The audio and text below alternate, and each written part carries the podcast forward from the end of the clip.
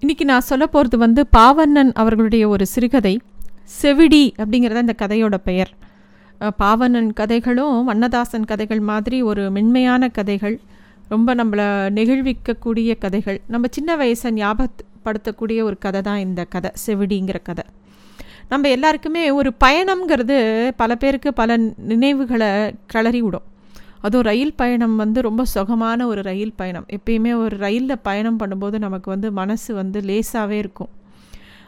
அந்த மாதிரி இந்த கதையை சொல்கிறவர் வந்து ட்ரெயினில் கல்யாணம் ஆகி புது மனைவியோட ட்ரெயினில் ட்ராவல் பண்ணும்போது அவரோட சின்ன வயசில் செவிடி அப்படின்னு ஒரு கிழவி அவங்க வாழ்க்கையில் இருந்தா. அந்த அவங்கள பற்றி யோசிச்சுட்டே வ போகிறாரு அவருக்கு இப்போ தான் கல்யாணம் ஆயிருக்கு. புது மனைவியோட வேறு மாநிலத்தில் அவரோட அவர் வேலை பார்க்குற இடத்துக்கு மனைவியை கூட்டிகிட்டு போகும்போது பல நினைவுகள் அவர் மனசில் வருது. அவங்க கல்யாணத்துக்கு கூட அவர் வந்து அந்த செவிடியை கூப்பிடல. ஒரு வாரத்துக்கு ஊருக்கு புறப்படுறதா சொல்லிட்டு பழனி வீட்டு மோகன் வீட்டுக்கு போயிருந்த தருணத்தில் கல்யாண விஷயம் எதுவுமே தெரியாமல் தெருவுக்குள்ளே நுழையும் போதெல்லாம் எட்டி எட்டி பார்க்கும்போது அந்த செவிடி வந்து தம்பி வந்திருக்கா? தம்பி வந்திருக்கான்லாம் கேட்டிருக்காங்க. வீட்டில் வந்து எவ்வளவோ விசேஷங்கள் எவ்வளவோ வி- விஷயங்கள் நடக்கும்போது செவிடி வராமல் இருந்தது கிடையாது. என்னமோ இந்த கல்யாணத்துக்கு அவங்களால வர முடியல இவங்களும் போய் பெருசாக கூப்பிடலை. இந்த செவிடி யார் அப்படின்னா சின்ன வயசுலேருந்தே இவங்க வீட்டில் பழக்கமான ஒரு அம்மா. இவங்க அவங்களுக்கு காது கேட்காது. அதனால் கிராமத்தில் இப்போ தான் அதெல்லாம் பெரிய குத்தம். செவிடி காது கேட்காதவங்கள செவிடுன்னு சொன்னால் இப்போ பெரிய தப்பு. ஆனால் அப்போ வந்து செவிடினே அவங்களுக்கு பேர் வச்சுட்டாங்க. அந்த அம்மா பேர் என்னன்னே தெரியாது. எல்லாரும் செவிடி செவிடின்னு தான் கூப்பிடுவாங்க. அவங்களுக்கு சுத்தமாக காது கேட்காது. சாதாரணமாக காது கேட்காதவங்க வந்து சத்தமாக பேசுவாங்க. ஆனால் இந்த அம்மா அப்படி கூட பேச மாட்டாங்க. ரொம்ப குள்ளம் ஒடிசலான உடம்பு ரொம்ப பொறுமை. முகத்திலே தெரியும். பார்த்தா ரொம்ப பொறுமைசாலின்னு எழுதி ஒட்டியிருக்கும். ஒரு கொஞ்சம் சுருக்கம் விழுந்த உடம்பு. அது மட்டும் இல்லை செவிடாக இருந்தாலும் ரொம்ப மென்மையாக பேசக்கூடிய ஒரு ரகசியம் மாதிரி தான் பேசுவாங்க. அவங்க பேச்சிலேயே அவ்வளோ ஒரு பிரியம் தெரியும். இவங்க வீட்டில் இந்த பைய இந்த யாருக்கு கல்யாணம் ஆச்சோ அந்த பையனுக்கு தம்பி பாப்பா பிறக்கும் போது இந்த பையன் சின்ன பையனாக இருக்கும்போது இவங்க வீட்டுக்கு வந்தாங்க. பக்கத்தில் இருக்கக்கூடிய பக்கத்தில் வசித்தவங்க அவங்க இவங்க வீட்டுக்கு வந்து அவங்க அம்மாவோட அம்மாவுக்கு கொஞ்சம் துணையாக இருந்து அம்மாவுக்கு எல்லா ஹெல்ப்பும் பண்ணி கொடுத்தாங்க. இவங்க அம்மா அப்பாவுக்கு வந்து பெரிய தா இவங்க ரெண்டு சைடு தாத்தா பாட்டியும் பெரிய சப்போர்ட் பண்ணலை. அவங்களால வந்து இவங்க கூட இருக்க முடியல.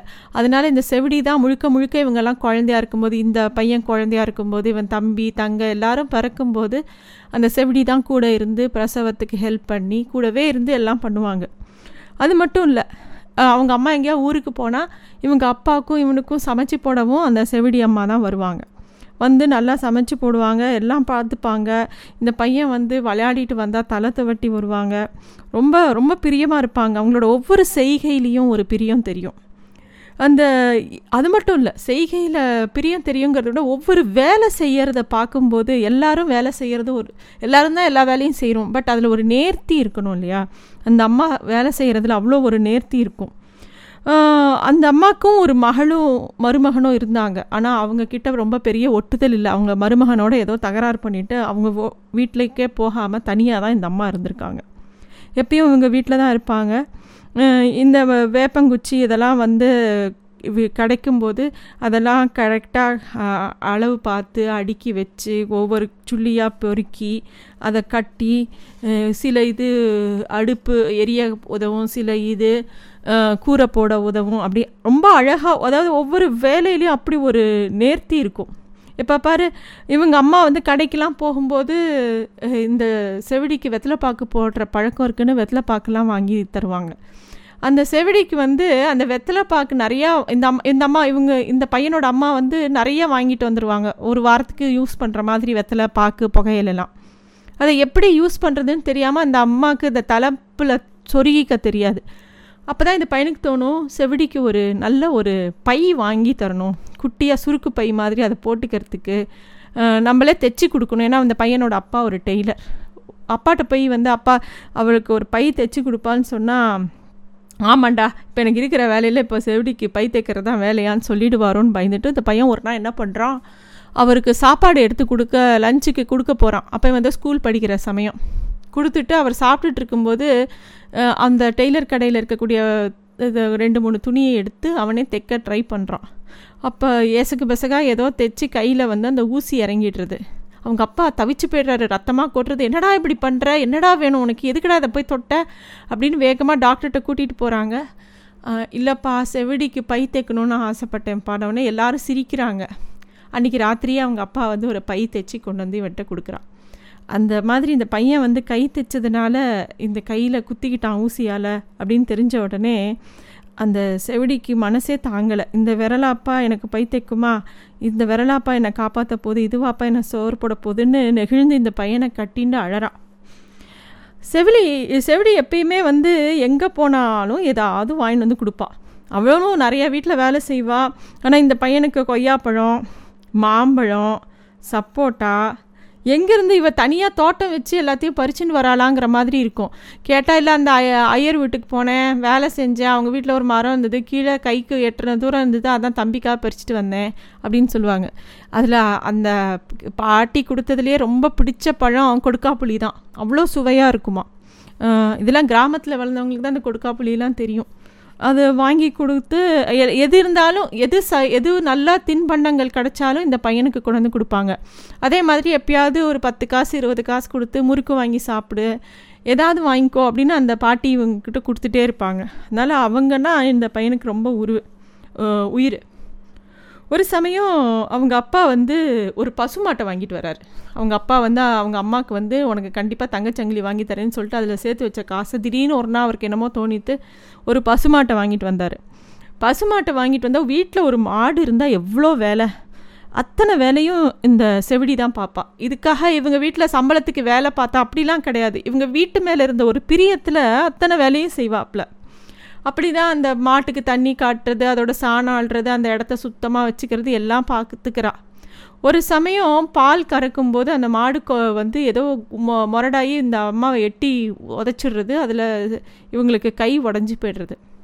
அந்த உடனே அந்த பையனோட அம்மா வந்து ரொம்ப சத்தம் போட அவங்க அப்பா சத்தம் போடாமல் அந்த மாட்டை விற்றுட்டு அவங்களுக்கு செயினும் வாங்கி கொடுத்துட்றாங்க. செவிடி கொஞ்ச நாள் கை உடஞ்சதுனால கையில் கட்டு போட்டுட்டு இருக்காள் அப்போ வந்து அந்த ஊரில் வந்து திடீர்னு ஒரு நாள் தேர்தல் வருது. அப்போ வந்து ஒரு அங்கே வ ஒரு சாமி கண்ணுங்கிற ஒரு தலைவர் தான் வந்து அந்த தேர்தலில் வந்து நிற்கிறார் அவரோட சின்னம் வந்து குதிரை வீரன் சின்னம். உடனே அவர் ஒவ்வொரு தெருவாக வந்து ஓட்டு கேட்கும்போது இந்த சின்ன பசங்கள்லாம் எதுக்கு சப்போர்ட் பண்ணுறோன்னே தெரியாமல் இந்த மாதிரி தலைவர்கள்லாம் கோஷம் போட்டால் அந்த பசங்களும் பின்னாடியே போய் கோஷம் போடுவாங்க. அது ஒரு ஜாலி அந்த கிராமத்தில். அந்த மாதிரி இந்த பையனும் அந்த சாமி கண்ணு பின்னாடியே ஓடி வரான். அப்போ வந்து இந்த செவிடி கிழவியை பார்த்து ஓட்டு கேட்கும்போது அவங்க வந்து அந்த சாமி கண் என்ன பேசுகிறாங்கன்னு புரியல. ஆனால் அவன் கையை பிடிச்சிட்டு எனக்கு குடியிருக்க ஒரு வீடு இல்லை சாமி. அது முதல் எனக்கு கட்டி குடியேன் அப்படின்னு அழறாங்க.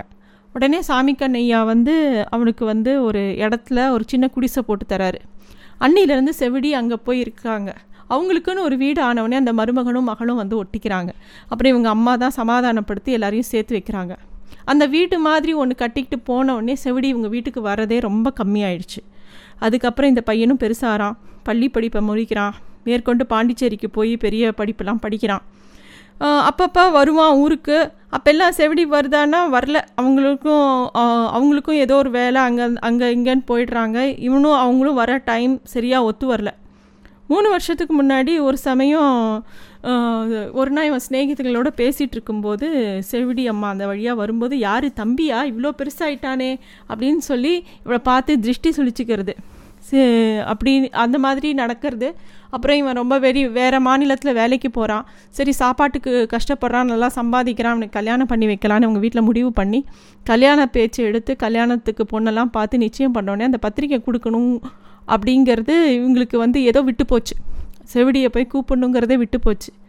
இருந்தாலும் கல்யாணம் ஆடுது கல்யாணம் ஆனப்புறம் செவிடி வந்து இவங்க வீட்டில் கல்யாணம் பந்தல்லாம் போட்டிருக்க பார்த்துட்டு வந்து வந்து எட்டி பார்த்துட்டு போகிறாங்க அது உடனே அவங்க அம்மா வந்து டே செவிடி வந்து எட்டி பார்த்துட்டு தம்பி இருக்கா தம்பி இருக்கான்னு ரெண்டு மூணு தடவை கேட்டு போச்சுடானே அப்போ தான் எனக்கு ரொம்ப வருத்தமாக இருக்குது ஐயோ நம்ம அந்த அம்மாவை போய் நேரில் போய் கூப்பிட்ருக்கணும் என்ன தான் இருந்தாலும் அப்படின்னு சொல்லி அவன் யோசிக்கிறான்.